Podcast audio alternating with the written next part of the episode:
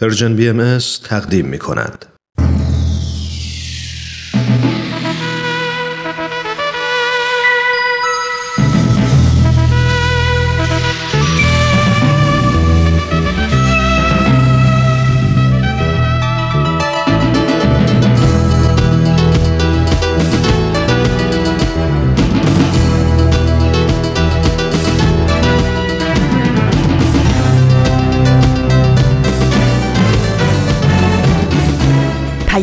دوست. برنامه ای برای تفاهم و پیوند دلها.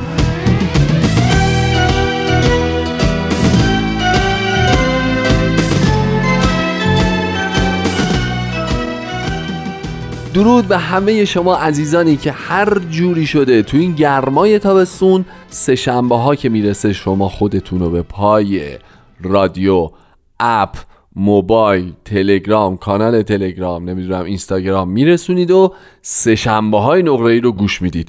خدا وکیلیش به قول قدیمی ها گلی به گوشه جمالتون. درود بر همه شما.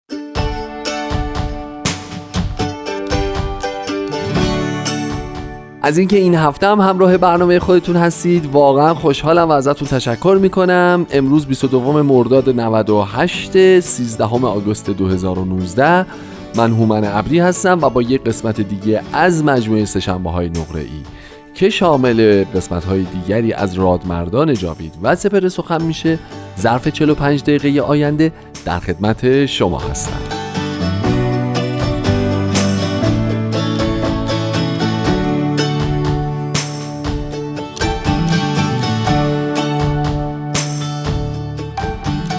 خب حالتون چطوره دوستان من؟ همه چی خوبه امور بر وفق مراد زندگی خوش میگذره زندگی رو روال هست. خانم ها آقایان مثل قدیم بود اینجور سوال می‌کردن خانم ها بفرمایید همه چی رو رواله. آقایان همه چی رو رواله.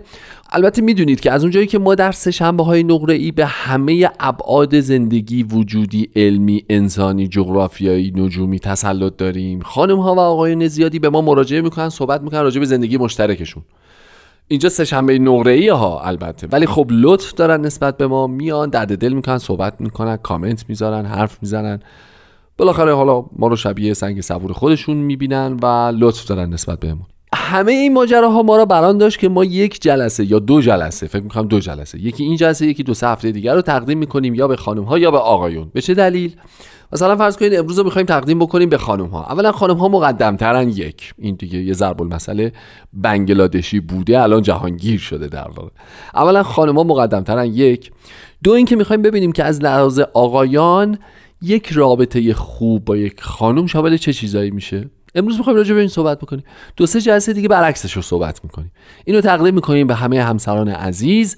با آرزوی اینکه زندگی بسیار خوب و پایدار و مسمر ثمری داشته باشن. گویا که اول از همه بگم این برنامه ادعای روانشناسی و روانپزشکی نداره مشاوره خانواده نداره دل بیقرار نداره فکر فرار نداره. ولی راجع به چهار تا نکته کوچولو می‌خواد با شما صحبت کنه. به همین راحتی. آقا نکته شماره یک. زحمت می‌کشه. آقا مرد خانواده یه کار کوچولوه ها. کوچوله. مثلا این پریز برق در اومده اینو یه پیشگوشتی میندازه وسطش صفر می‌کنه. نمی‌دونم فلان پایه کابینت کج شده این میره پشتش یه دیلم میندازه و اینو می‌کشه جلو اینجوری میشه اونجوری میشه. آقا تحویلش بگیرید. کارشو مهم جلوه بدید. بهش حس اینو بدید که حتی نه حالا خیلی انقدر هم که من جوینم شما ندید که اتم شکافته حالا دیگه. خیلی خوب دیگه. حالا یه پیچ صفر کرد. ولی هم یه ذره کارشو جدی بگیرین یه ذره ازش تعریف بکنید یه ذره کارشو مهم جلوه بدید تشویقش بکنید. اجازه بدید اعتماد به نفسش بالا بره. این تو روحیه آقایون بسیار تاثیر گذاره و لذت می‌برن از اینکه همسرشون حواسش به این باشه که اینا دارن یه کارایی می‌کنن که به به چقدر خوبه و چقدر بزرگه. اینو یک آقا داره به شما میگه. توجه داشته باشید تو رو خدا. خواهش می‌کنن نکته دوم که خیلی مهمه و بعد براش فکر کنم آخرش قسم جلاله بخورم به پیر و پیغمبر و کی و کی که با جان برعکس اون چیزی که خیلی ببخشید و البته خیلی ببخشید ولی واقعا بعضیا فکر می‌کنن که برای آقایون فقط یک رابطه جنسی مهمه. واقعا اینطوری نیست. یعنی اون رابطه ای که فقط به خاطر این ماجراها شکل بگیره ما باز حاضریم قسم جلال براش بخوریم که نه دوامی داره نه قراری داره نه طولی داره و نه امتدادی داره در واقع. مهم اون ابراز علاقه مهم اون دوست داشتن قلبیه مهم اون حس مشارکته حس غمخوار داشتنه حس همراه داشتن است. اینا توی یک زندگی برای آقایون از هر چیزی می‌تونه مهمتر باشه. دو تا نکته دیگه هم هست که می‌خوایم راجعش صحبت بکنیم. منتها قبلش اگه اجازه بدید بریم رادمردان جاوید رو بشنویم. برمیگردیم و راجع به این دو تا مطلب هم با هم یه صحبت کوتاهی خواهیم داشت.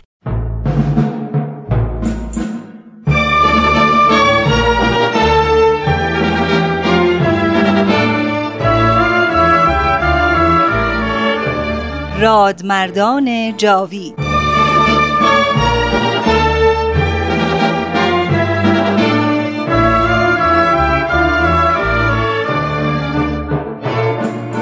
و اما در این ظهور ازهر و سلطنت عزما جمعی از علمای راشدین و فضلای کاملین و فقهای بالغین از کأس قرب و وسال مرزوق شدند و به عنایت عزما فائز گشتند و از کون و امکان در سبیل جانان گذشتند. همه اینها محتدی و مقر و مزعن گشتند برای آن شمس ظهور به قسمی که اکثری از مال و ایال گذشتند.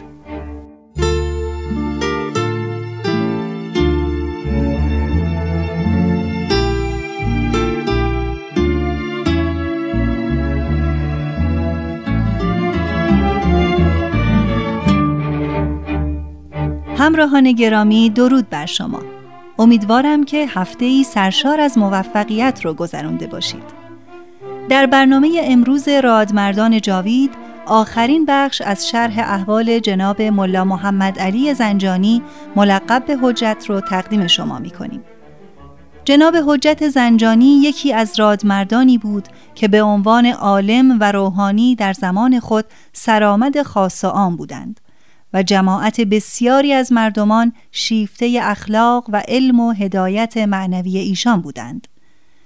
وقتی به تحقیق در دیانت حضرت باب پرداخت بلا فاصله به ایشان ایمان آورد و به زودی جایگاه و مقام و موقعیت خیش را نزد حکومت و مردم از دست داد. مانند دیگر بزرگانی که در کسوت یک روحانی برجسته و والا مقام مصمم شدند که حقیقت را انکار نکنند و در راه آن از ایثار جان و مال دریغ نورزند. ما در این سری برنامه به شرح احوال تعدادی از این بزرگان می‌پردازیم و شما بخشی از تاریخ ناگفته ایران عزیز را میشنوید. دوستان من ترانه هستم. لطفاً با ما همراه باشید.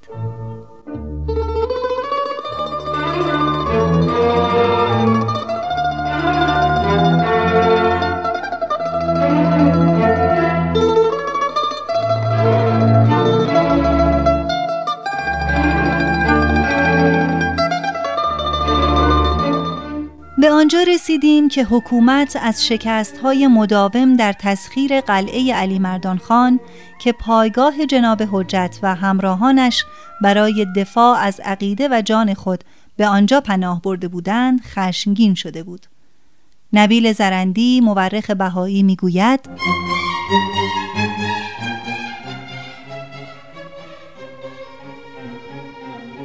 سرانجام امیر تومان که پی در پی از جانب حکومت برای ناتوانی و درماندگی در پایان دادن به قضیه قلعه زنجان درمانده شده بود در اندیشه مکر و فریب افتاد. دستور داد که جنگ را متوقف نمایند و شهرت داد که شاه دستور آتش بس و اقدام برای صلح داده است. مردم زنجان این سخن را باور کردند. امیر تومان نامه‌ای به جناب حجت نوشت و در آن به قرآن شریف سوگند یاد نمود که شاه شما را بخشیده. هر کس از قلعه خارج شود در پناه دولت است و به او آزاری نخواهد رسید. در ضمن یک نسخه از قرآن مجید را هم مهر کرد و همراه نام فرستاد. جناب حجت با نهایت احترام قرآن شریف را از نماینده امیر تومان گرفت و نامی او را خواند. به امیر بگویید فردا صبح زود به شما پاسخ خواهم داد. جناب حجت یقین داشت که امیر تومان دروغ می‌گوید و این موضوع را با اصحاب در میان گذاشت. این خائنان با ما همان می کنند که با اصحاب مازندران و نیریز نمودند.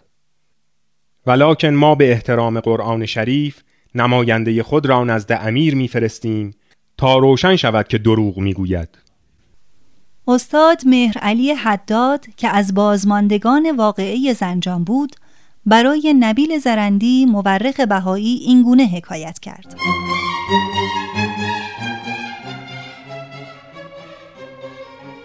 جناب حجت جمعی را به عنوان نماینده نزد امیر تومان فرستاد. تعدادی پیرمرد بالای 80 سال و نه پسر ده ساله که یکی از آن پسرها من بودم. امیر تومان با نمایندگان قلعه با نهایت حقارت و بی احترامی رفتار کرد و به آنان بسیار دشنام داد. به دستور امیر تومان نمایندگان را در زیرزمین زندانی کردند. من با دیگر پسران خورسال که اوزار را اینگونه دیدیم فرار کردیم و خود را به قلعه رساندیم و ماجرا را برای جناب حجت تعریف کردیم. پس از این حادثه جناب حجت اصحاب را احضار کرد. از استقامت همه شما بسیار مسرورم. چون دشمنان تصمیم جدی گرفتند که همه ما را نابود سازند بهتر است شما قلعه را ترک کنید و خود را از بلایا رها سازید. من و عائلم در اینجا باقی میمانیم. اصحاب به تلخی گریستند و اظهار نمودند که ما هرگز شما را تنها نخواهیم گذاشت و تا پایان حیات به دفاع خیش ادامه می دهیم. جز چند تن که طاقت تحمل بلایا را نداشتند همه در قلعه استقامت نمودند به دستور امیر تومان شانزده فوج با ده اراد توپ به قلعه هجوم نمودند مدافعین قلعه دفاع می کردند پیوسته از جهات مختلف برای امیر تومان کمک می رسید. خوراک اصحاب نزدیک بود که تمام شود. در تنگنای قلعه با گرسنگی دست به گریبان بودند.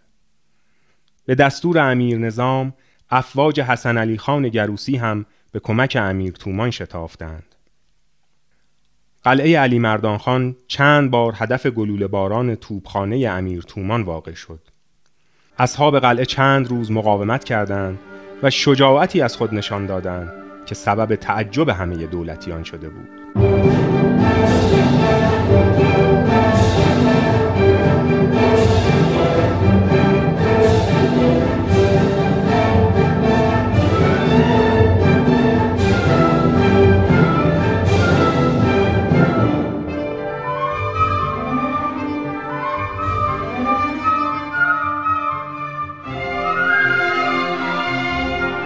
آنکه یک روز گلوله‌ای به بازوی راست جناب حجت خورد و وی را به شدت مجروح کرد.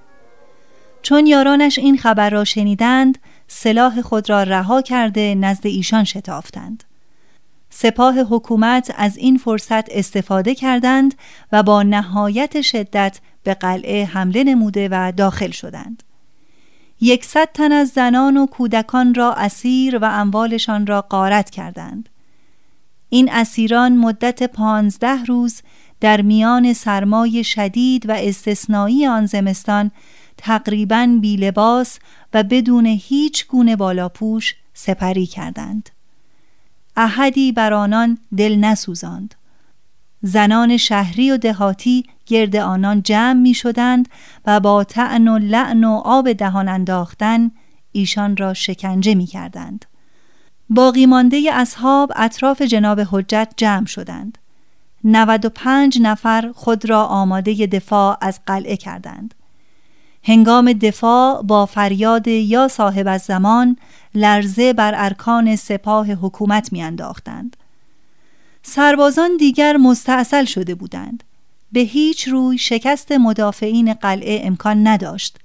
این بود که امیر تومان با رؤسای سپاه به مشورت نشست.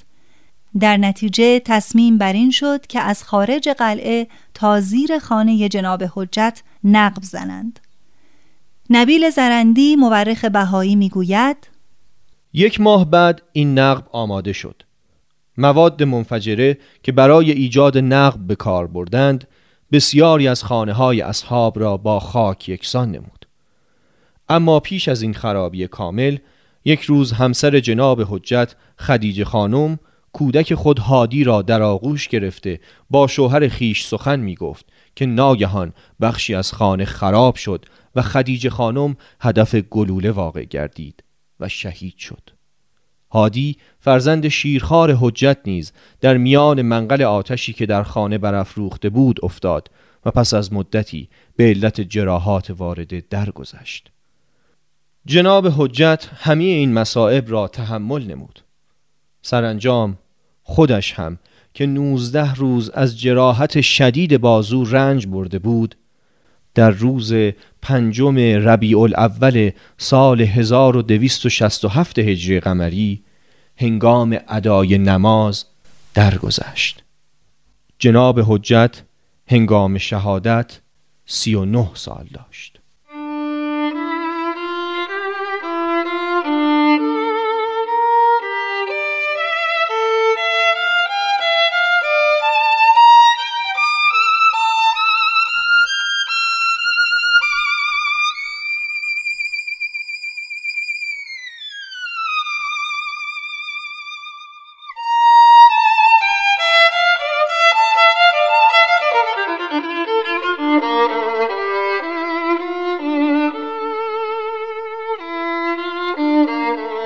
جسد جناب حجت توسط چند نفر از اصحاب مخفیانه در همان قلعه دفن شد. پانصد تن از بانوان برای سوگواری در خانه حجت اجتماع کردند. بسیاری از مدافعین شهید شده یا به واسطه جراحات وارده از کار افتاده بودند.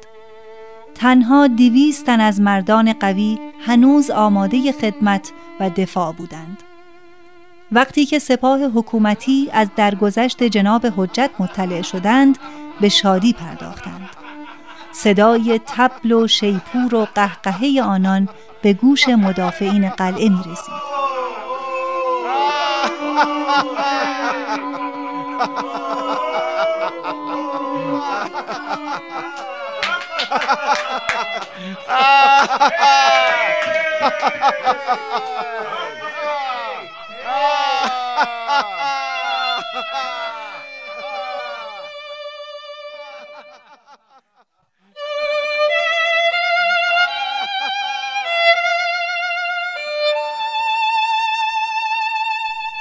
در چنین احوالی سربازان مجددا به قلعه حمله کردند. مدافعین دلیر هم به مقابله پرداختند. این جنگ ادامه یافت تا آنکه سپاهیان پیروز شدند. باقی مانده اصحاب شهید و یا اسیر شدند و اموالشان به قارت رفت. فاضل مازندرانی مورخ و نویسنده بهایی چنین نوشته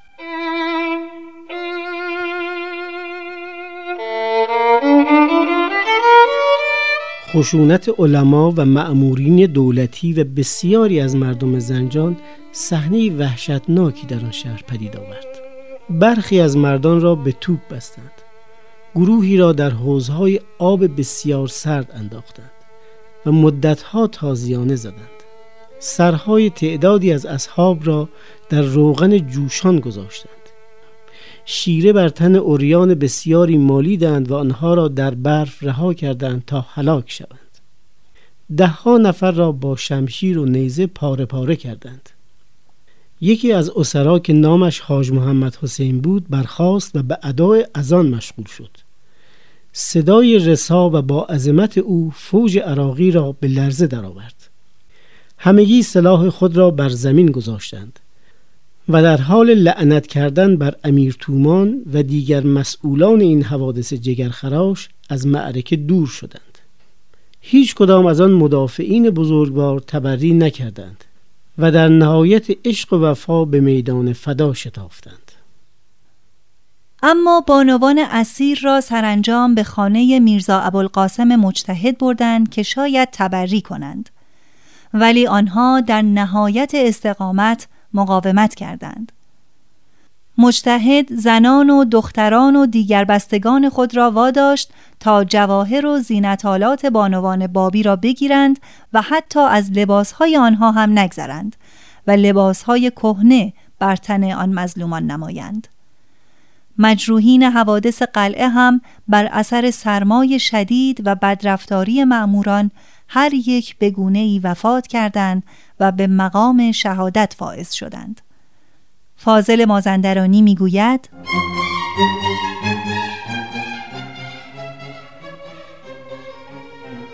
پس از این همه اعمال شرماور دشمنان جناب حجت مصمم شدند که جسد ایشان را بیابند هرچه بازماندگان قلعه را آزار دادند که محل دفن جسد را نشان دهند موفق نشدند حتی بر سر آقادین محمد روغن ریختند که بگوید سودی نبخشید و سکوت کرد.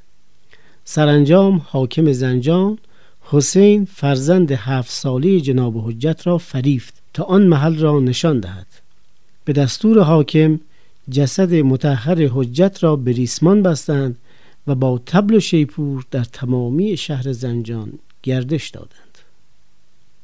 سه شبانه روز آن جسد پاک مورد جسارت دشمنان بود و در میان میدان برای تماشای عموم رها گشت تا آنکه چند تن از اصحاب جسد را به قزوین برده در جای امنی پنهان نمودند.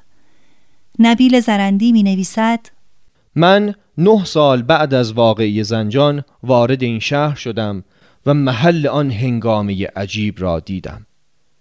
قلعه علی مردان خان را که تل خاکی بود با کمال حزن و اندوه زیارت کردم و به سرزمینی که به خون اصحاب با وفا که زنده جاوید هستند سیراب شده بود قدم نهادم. ابواب و بروج قلعه را که دشمنان خراب کرده بودند دیدم و سنگهایی را که به منزله سنگر به کار رفته بود و خون بسیاری بر آنها ریخته بود مشاهده کردم.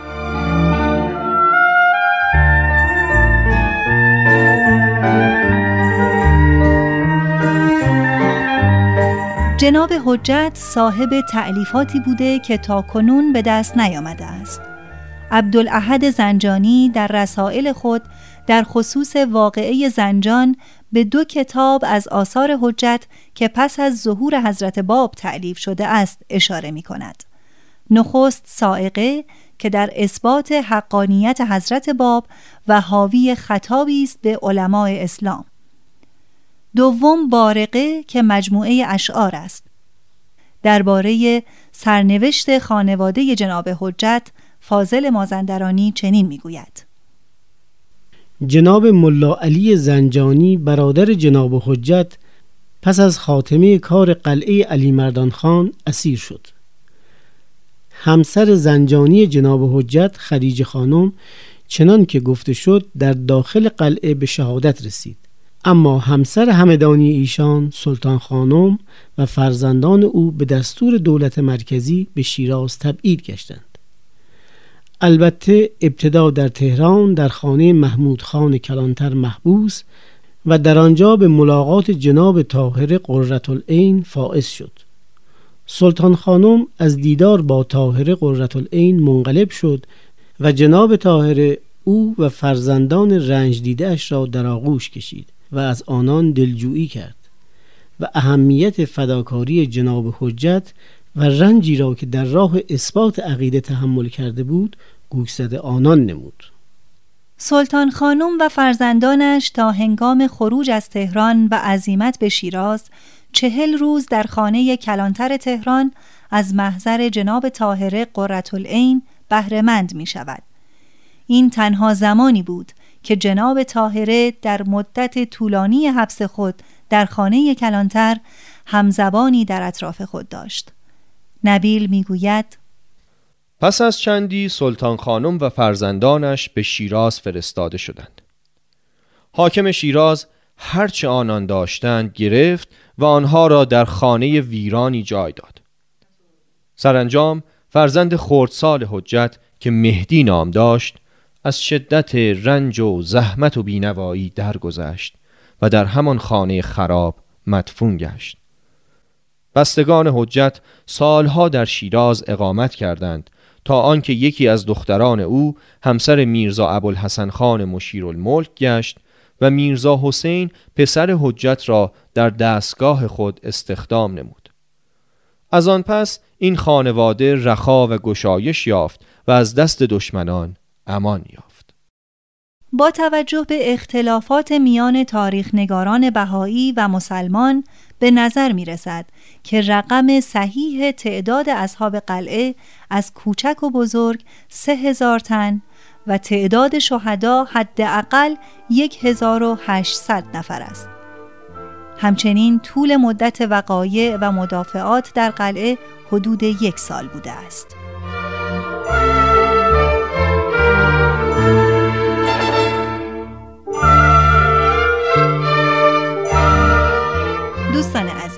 به پایان سرگذشت جناب ملا محمد علی حجت زنجانی رسیدیم.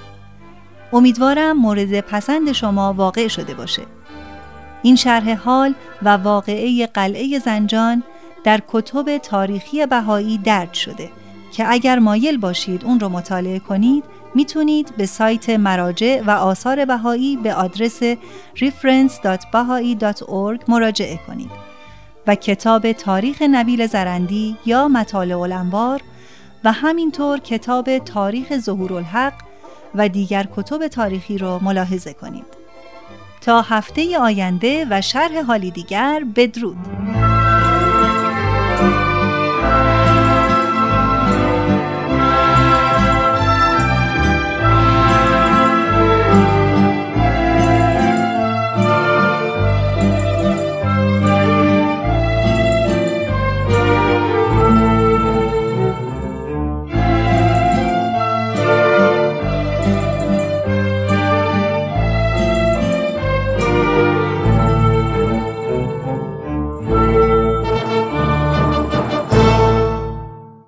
مرسی که همچنان با شنبه های نقره همراه هستید. این برنامه رادمردان جاوید بود که تقدیم شما شد.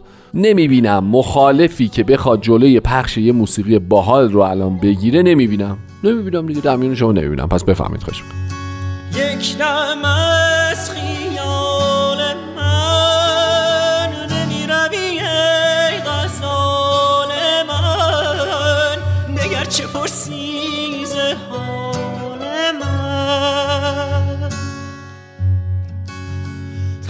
هستم من اسیر کویم تو هم در آرزوی تو هم. اگر تو را جویم حدیث دل گویم بگو کجایی؟ به دست تو دادم دل پریشانم.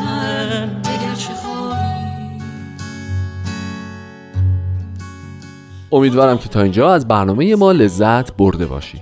دوستان اکثر آدم ها و اکثر آقایون حتی اینو بگم مثل اصحاب کهف میمونن. اون قاره بود؟ هی دوست دارم فرتی برگردم تو این قاره شد خیلی اخلاق جالبی دارم واقعا. نمی‌دونم اینو به کی رفته مثلا این اخلاق آقایون. جدی شنیدین این اصطلاح قاره تنهایی حتما شنیدین. تو آقایون خیلی بیشتر اتفاق میفته حالا شاید یه روزی ما از یه کارشناس روانشناسی دعوت کردیم که اینجا تشریف بیارن و برای ما توضیح بدن که چرا این اتفاق در مورد آقایون بیشتر از خانم ها به دفعات میفته ولی به حال آقایون اینجوری یه موقع هایی دوست دارن برن تو غار تنهایی خودشون. ببین نکته که وجود داره اینه که نباید احساس بکنن که همیشه همه جا همه وقت همه حال همسرشون هست جلو چششونه میره میاد چسبیده بهشون. نباید احساس بکنن توی یه چنگالی گرفتار شدن. می‌دونین انگار باید یه موقعهایی بهشون مهلت بدیم. برن تو اون قاره تنهای خودشون سکوت خودشون تو شکم خودشون تو دل خودشون. با بعد بچه ها تو کف اونجا حال بکنن. از خاطرات 300 سال پیششون بگن. سه کاشون رو به هم به رخ هم بکشونن یه داستان این مدلی. ولی واقعا یه چیزی به نام قاره تنهایی وجود داره. و به نظر می‌رسه تجربه اینو گفته که همسرانی که رعایت می‌کنن فضای تنهایی مورد نیاز رو برای همسرشون چه از جانب خانم ها و چه از جانب آقایون رابطه سالمتر و موفقتری دارن چون به اون خواسته ذهنی اون آدم یه جورایی احترام گذاشتن. یه نکته هم سریع فقط بهتون بگم داخل پرانتز خیلی کشش ندم و اونم اینه که می‌دونید که آدم ها یه سری مسائل ریزی دارن که شاید سالها از زندگی مشترکشون بگذره ولی با همسرشون در میون نگذارنش. شاید این هم یکی از اونا باشه چون یه ذره توضیح دادنش یه ذره تشریح کردنش کار سختیه. قاره تنهاییه رو خواهش می‌کنم که حواستون بهش باشه. خیلی از دانشمندان علوم روانشناسی معتقدن که حتی بعد از یه مدتی لازمه که همسران جدای از هم حتی به سفر برن. یعنی میگن چهار پنج روز اجازه بدید که همسرتون تنهایی بره سفر برای اینکه از این فضا از این محیط از همه این چیزهای تکرار شونده روزمره دور باشه. حتی سعی کنید کم باشه ارتباط داشته باشه. اگه می‌خواین حالشو بپرسین اگه می‌خواین مطمئن شید که رسیده. مثلا یه تکس کوچیک تو موبایل بهش بدید و مطمئن بشید که همه چیز خوبه. این چقدر کمک می‌کنه؟ یعنی اون دانشمندا میگن که چقدر کمک می‌کنه به اینکه ذهن ریفرش بشه روح آدم ریفرش بشه و همه چی در واقع دوباره متعادل بشه و خوب بشه و انشالله بعدش با یک روال بسیار بهتری از قبل هم رابطه پیش بره. دوستان به قسمت دیگه از فصل اول سپر سخن آماده پخشه می‌دونم که بی منتظرش هستید. ازتون دعوت می‌کنم که این برنامه رو بشنوید.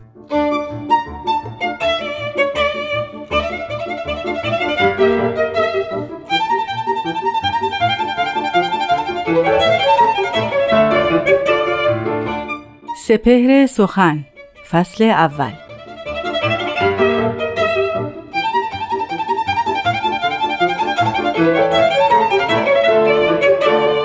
ز چاه و آب چه رنجور گشتیم روان کن چشمه های کوسری را. دلا در بزم شاهنشاه در رو پذیراش و شراب احمری را.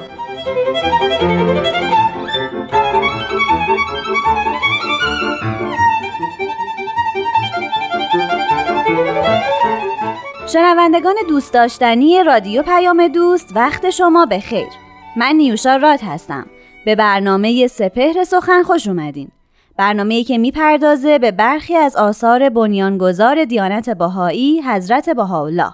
لطفاً به این قسمت سپهر سخن هم گوش بدین تا ببینین استاد بهرام فرید کدوم یکی از بیانات حضرت بهاءالله رو برای ما انتخاب کردن.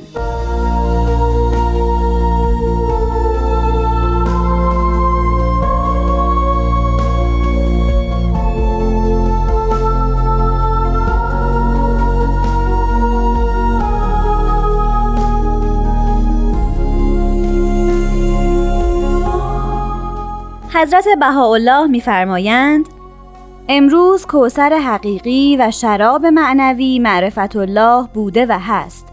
هر نفسی به آن فائز شد به کل خیر فائز است.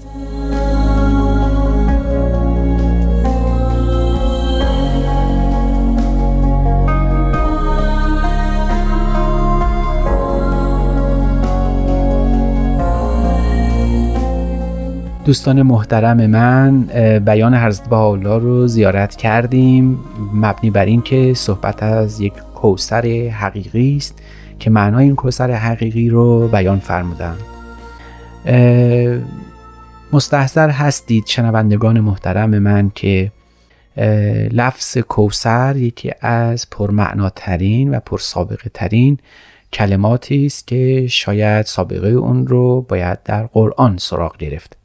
در قرآن سوره هست به نام سوره کوسر که حضرت ختمی مرتبت در اون بیان فرمودن که انا اعطیناک کوسر فصل لربک ونهر ان شانعک هو الابتر شاید کوتاهترین یا یکی از کوتاهترین سوره های قرآنی باشه. به این معنا که ما کوسر رو به تو عطا کردیم درود و صلوات پروردگارت بفرست زیرا که دشمنان تو بدگویان تو خودشان ناقصند و کوته فکر. این لفظ کوسر که نام یک سوره رو هم به خودش اختصاص داده نه فقط در سوره کوسر بلکه در دیگر مواضع یعنی احادیث اسلامی و معصورات اسلامی هم آمده. و تمام مفسرها بر این باورند که این کوسر عبارت است از یک رودخانه ای در بهشت در اونجا آب حیوان یا شرابی هست که حتی تعیین هم کردن که ساقی اون کیست و در برخی از احادیث آمده که حضرت علی اون جام الهی رو به افراد می نوشنه خب این کوسر چیست؟ صد درصد در بهشت است بهشت موعود که رودهای مختلف داره نوشابه های گوناگون داره اصل است و شیر است و آب است و شراب و و کوسر هم در یک جایی در یک حوزی هست که مؤمنان کسانی که به بهشت وارد میشن یعنی اهل ایمان از اون مرزوق میشن از اون مشروب میشن از اون بهره خواهند برد. مفسرها به صورت ظاهر معنا کردن از تبرسی و قومی بگیرید تا معاصران ما حتی علامه تبا تبایی در تفسیر خودش بخشی از معنی کسر رو به صورت ظاهر یک شرابی در قرآن معنی کردن. برخی از مفسرین هم معتقد بودند که مثل روزبهان بغلی در قرن ششم هفتم هجری در کتابی که تفسیر اوست به اسم عرائس البیان گفته که در حقیقت استقراق در بحر جمال خدا معنا شده است. یعنی کوسر رو یک نوع معنای زیبا شناختی بهش داده. برای این چون خداوند زیباست همینقدر به زیبایی خداوند در بهشت نائل بشیم اون کوسر حقیقی است. پس این کوسر حقیقی یا کوسر معنوی از نظر عارفا نگاه جمال شناختی به خداونده. اگر تو بتوانی در این جهان همه چیز رو زیبا ببینی از اون کوسر الهی بهره بردی. خب البته دیدن زیبایی خداوند در این جهان کار هر کس نیست از توان هر کس بر نمیاد. بخصوص بخصوص در, در روزگار معاصر ما که هرچی نگاه می‌کنیم و به هر از هر چیز که سراغ می‌گیریم جز زشتی و جنگ و وبال و نکبت و مصیبت چیز دیگری علی ظاهر نمی‌بینیم. اخبار جنگ ها به قول متا در انجیل خودش جنگ ها و اخبار جنگ ها را خواهید شنید در یوم آخرت. و گویا امروز روز آخرت است که ما جز مصائب چیز دیگری نبینیم در این جهان دیدن زیبایی البته کار بسیار بسیار دشواری است. شاید بنابر همین معنای جمال شناختی ساحت قدسی بوده که حضرت بالا در قصیده شرح اما فرمودن کوسر حق از کاسه دل گشت هویدا وین ساغر شهد از جعد بها میریزد. به این معنا که این کوسر الهی همون پیچ و تاب جعد و جعد مشکبار حقه که انسان از جمال الهی می نوشه یعنی اینکه ما بتونیم زیبایی الهی رو در مظهر ظهورش ببینیم زیبایی خدا رو در پیامبر او مشاهده بکنیم این کوسر حقیقی است. و شاید زیباترین و دلنوازترین کوسر و شرابی باشه که انسان در این روزگار می‌تواند بنوشد. اما برخی از عرفا و برخی از متفکران و اندیشمندان مسلمان بر این باور بودند که کوسر شاید یه معنای معنوی داشته و اون مثلا کوسر به معنای شفاعت بوده. همون که حضرت محمد شفیع امتش هست در روزگار بعد این رو به معنی کوسر گرفتن. خب پر پیداست تمام مظاهر ظهور شفیع مؤمنان خودشون در یوم آخرت خواهند بود و اختصاص به پیامبر خاصی نداره. و البته داشتن این شفاعت فوق مبارک است و میمون. شاید یه معنای کوسر همین بوده باشه. اما شفاعت به این معناست که انسان قابلیت این شفاعت را هم داشته باشه. و از این رو بعد کاری کرد که از این کوسر شفاعت بهره برد. بعضی ها معتقد بودند که شاید اصلا این کوسره که در بهشت بوده همون رسالت و نبوت وقتی در قرآن هست انا اتینا کل کوسر یعنی ما تو به مقام نبوت و رسالت رسوندیم. و برای همین هم فصل رب ونهر و قدر بدان و خدای خودت رو ستایش بکن.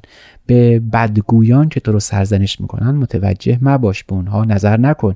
به این ناظر باش که خداوند تو رو به این مرتبه رسالت و نبوت رسانده. اگر چنین معنایی رو از کوسر برداریم آنگاه به این نتیجه می‌رسیم که یوم قیامت یعنی قیام مظهر ظهور.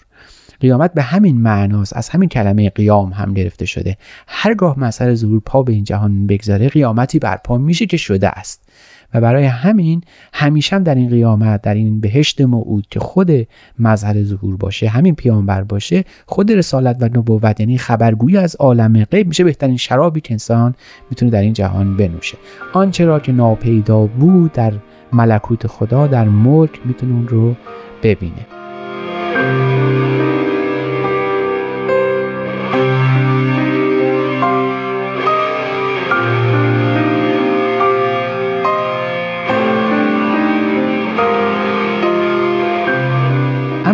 یک عارف دیگری هم هست در قرن سوم هجری به اسم جنید بغدادی که اون معتقده که کوسر نور معرفت است. و در اینجا ما به وجه شباهتی با بیان حضرت بهاءالله که فرمودن کوسر حقیقی معرفت الله بوده و هست خواهیم رسید. یعنی عارفان معتقد بودند که ظهور مظهر حق پیامبر خداوند اگرچه به نفس یکی از مواهب و عطیه های خداونده اما معرفت به او یعنی معرفت به خداوند اون شراب و کوسری است که خداوند فقط به فقط به کسانی می‌دهد که مستعد اون باشن قابل اون بوده باشند از این رو هست که کوسر در ادبیات فارسی بیش از آن که به معنای دیدن خدا یا مظهر ظهور باشه معرفت و دانایی. چرا باید چنین باشه؟ چرا معرفت کوسر حقیقی است؟ چون اگر او نباشه شما به هیچ حلال و حرامی به هیچ نظامی به هیچ صحت و سقمی پی نمی‌برید درستی و نادرست رو تشخیص نمی‌دید. اگر او نباشه در اصل میشه گفت که نجاتی در کار نخواهد بود. این معرفت مظهر ظهور کلید فهم بقیه اخلاق هم هست. مظهر ظهور پیامبر خدا وقتی قیام می‌کنه اخلاق تازه میشه. وقتی او قیام می‌کنه شریعت دوباره برپا میشه. یعنی میزان خدا میشه. از این رو معرفت مظهر ظهور به طبق بر طبق بیان حضرت بهاءالله عبارت هست از بهترین شرابی که انسان می‌تونه در این جهان بنوشه. سکری داره مستی داره این شراب که شما را از نظام هستی از نظام و ارزش هایی که در این جهان بر انسان حاکمه بری می‌کنه. چون که بارها دیدیم در هر پیامبری مؤمنان تازه شدن نو شدن دگرگون شدن. یکی از مثال های تاریخی این قضیه رو می‌تونیم در جالینوس و ذکر رو از مسیحیان یاد کنیم. او مسیحیان رو کسانی می‌دونست که در زمان او به بهترین اخلاق و شجاعترین رفتار قیام می‌کردند و در دل شیر می‌رفتن و از ایمان خودشون دست نمیکشیدن جالینوس این رو فهمیده بود زیرا مسیحیان در اون زمان به کوسر حقیقی که معرفت الله بود رسیده بودند.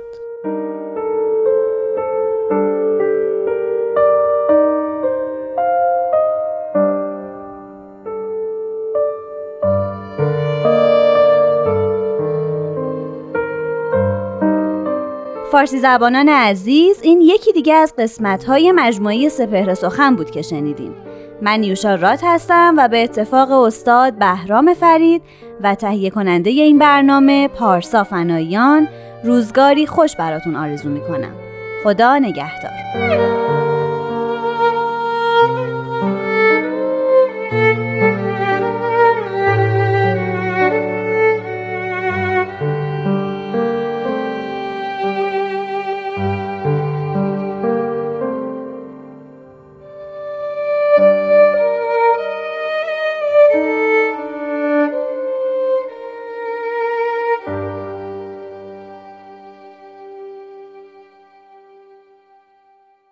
دوستان نکته مهم دیگه که به نظر من خیلی مهم اومد اینه که گاهی وقتا آقایون دنبال یک همسر ضعیفه.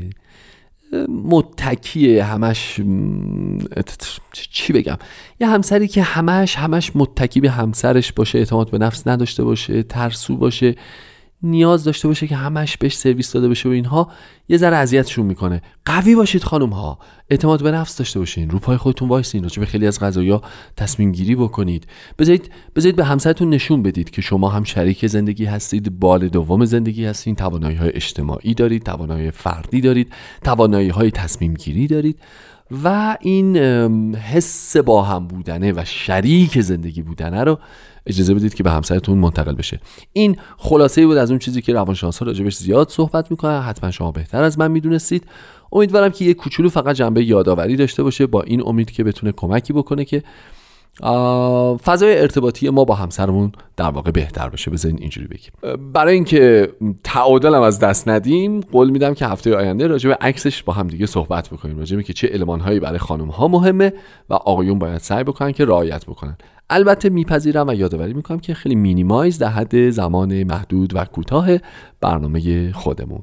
انشالله که همیشه برقرار باشید. اگر همسر انتخاب کردید و همسری دارید و وارد زندگی مشترک شدید آرزو می‌کنم که سالهای سال با همدیگه خوب و خوش و سلامت باشید. مراقب خودتون باشین. تا هفته دیگه خدا نگهدار.